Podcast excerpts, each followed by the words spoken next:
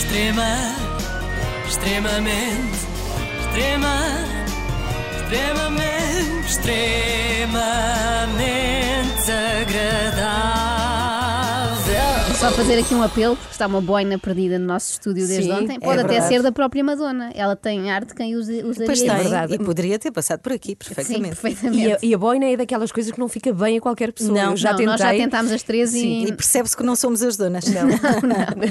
Bom, antigamente, quando ouvíamos dizer que Madonna está em Lisboa, era notícia suficiente para nos fazer virar a cabeça. Agora ouvimos essa informação e perguntamos: ai sim, está onde? No Príncipe Real ou no Hotel Pestana? Ah, mas não, desta vez está no Coliseu, esteve domingo, vai voltar a estar hoje e amanhã e depois e depois e depois. Faltam Ou seja, depois, e depois, e depois. E depois, são oito no total. Sim. Madonna instalou-se outra vez em Lisboa, só que em vez de alugar um palacete, alugou um coliseu, que é Olha mais que bom. espaçoso ainda e dá para receber visitas. E meter lá cavalos, se quiser. Olha, eu Pois, acho que foi uma das sim. primeiras perguntas que ela fez. E Se eu ninguém trouxer uma égua, acham que há problema? Aliás, nas imagens que se viram dos ensaios, houve-se a Madonna a perguntar isto. Is this balcony all the way around?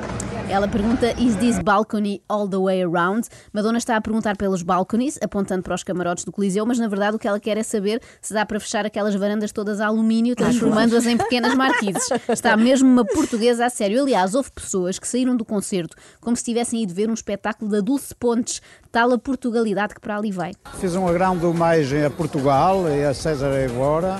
Fiquei bem contente, hein? portanto não é a minha cantora preferida, mas estar aqui em Lisboa e ver aqui este espetáculo foi muito bom. Ficou contente. Eu gosto do Atenção, que não é a minha cantora preferida. É, mas fiquei não bem estejam, contente, hein? Exatamente, não estejam para aí em bandeirar e arco. Eu por acaso vinha a passar, vi que a Madonna estava aqui, tinha cento e tal euros que não sabia como gastar e entrei. Mas houve gente a sair do espetáculo realmente agradada. E no final o público saiu em êxtase. Foi mesmo amazing! Não esperavam isto, pois não? Não. Amazing! Eu tenho inveja disto, porque nunca Não, saí porque eu assim de pensava que, evento que ela tinha amado. Amei. Zing. Zing. Se calhar é assim que se escreve. Eu nunca saí assim de nada. Olha, nem do meu casamento eu saí tão entusiasmada. Ah, não, minto. Houve um certame que me fez gritar assim. Foi o Festival de Doces Conventuais da Alcobaça. Eu saí de lá a gritar amazing. amazing. Mas talvez tenha sido por excesso de açúcar no sangue. Bom, do pouco que sabemos do espetáculo, dá para ver que Madonna se está a pôr a jeito para apresentar o próximo fim de ano na SIC, porque já sabe fazer a contagem decrescente e tudo. Eu já estou a imaginar a Madonna a gritar Feliz Ano Novo! Enquanto entra aquele relógio da Superbox, sabem? Bom, mas uma das grandes atrações destes espetáculos da Madonna são os artistas portugueses que estão em palco com ela.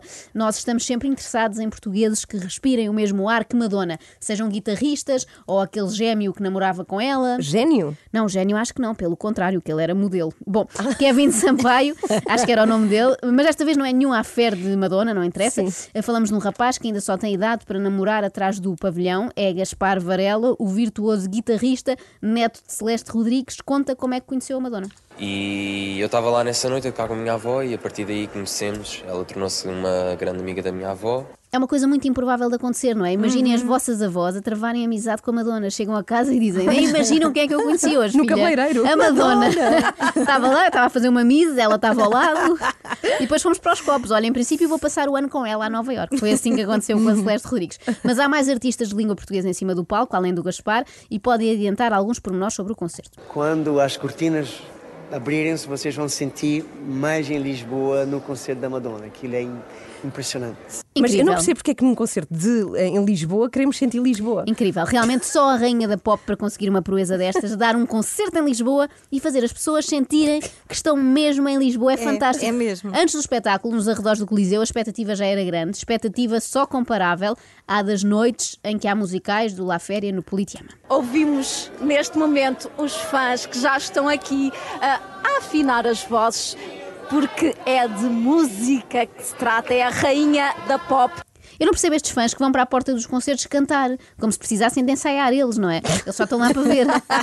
Parece que não se querem enganar depois. Isto só acontece com música pop, onde reparar, nunca se viu ali, sei lá, no São Carlos, o público antes de entrar na ópera, todo a cantar, Não, todo a a cantar, cantar. todos juntos. Não, Gente de todo o mundo em Lisboa só para ver e ouvir Madonna. He venido de Barcelona para verla, con mi sobrina de Granada. Roma. Italia.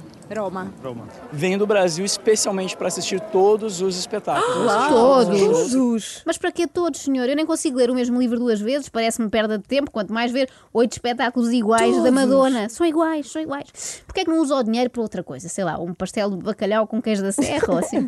Bem, a Rainha da Pop, a Madonna, é uma das. é a, mel- a melhor artista de música que nós temos, do nosso, neste caso agora em Portugal. Isto é muito injusto para os artistas portugueses, quer dizer, de repente a Madonna joga no campeonato português, ou seja, uma Carolina Deslandes já não pode aspirar a ser a maior cantora em Portugal, porque agora a Madonna também conta para o Totobola. É por estas e por outras que a Raquel Tavares desistiu, eu compreendo. Assim não vale a pena. Brasileiro. Exato.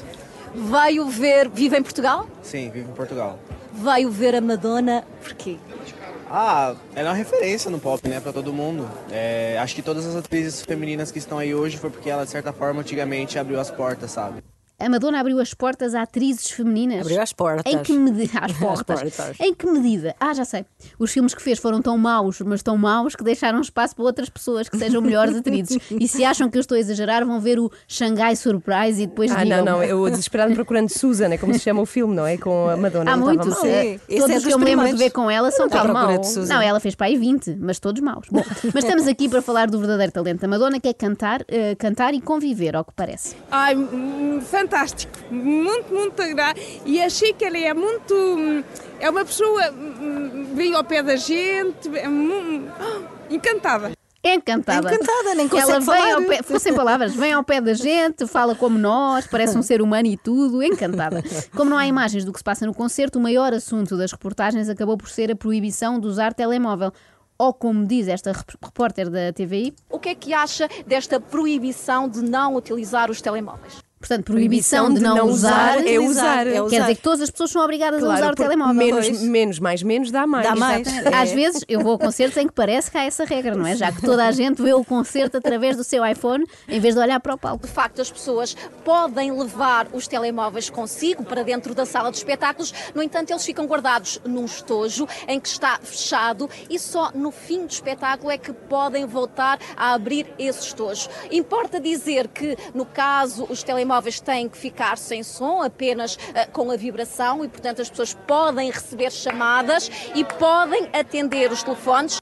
Ah, que bom! Realmente, eu quando pago um balúrdio para ver um artista internacional, o que mais quero é poder fazer chamadas ao mesmo tempo e receber também. Eu aproveito para tudo, para ligar aos meus pais, para marcar consultas, envio as contagens da EDP, não vou estar a interromper só porque há uma senhora lá ao fundo a cantar o Frozen. Eu continuo. Extrema, extremamente, extrema, extremamente, extremamente agradável.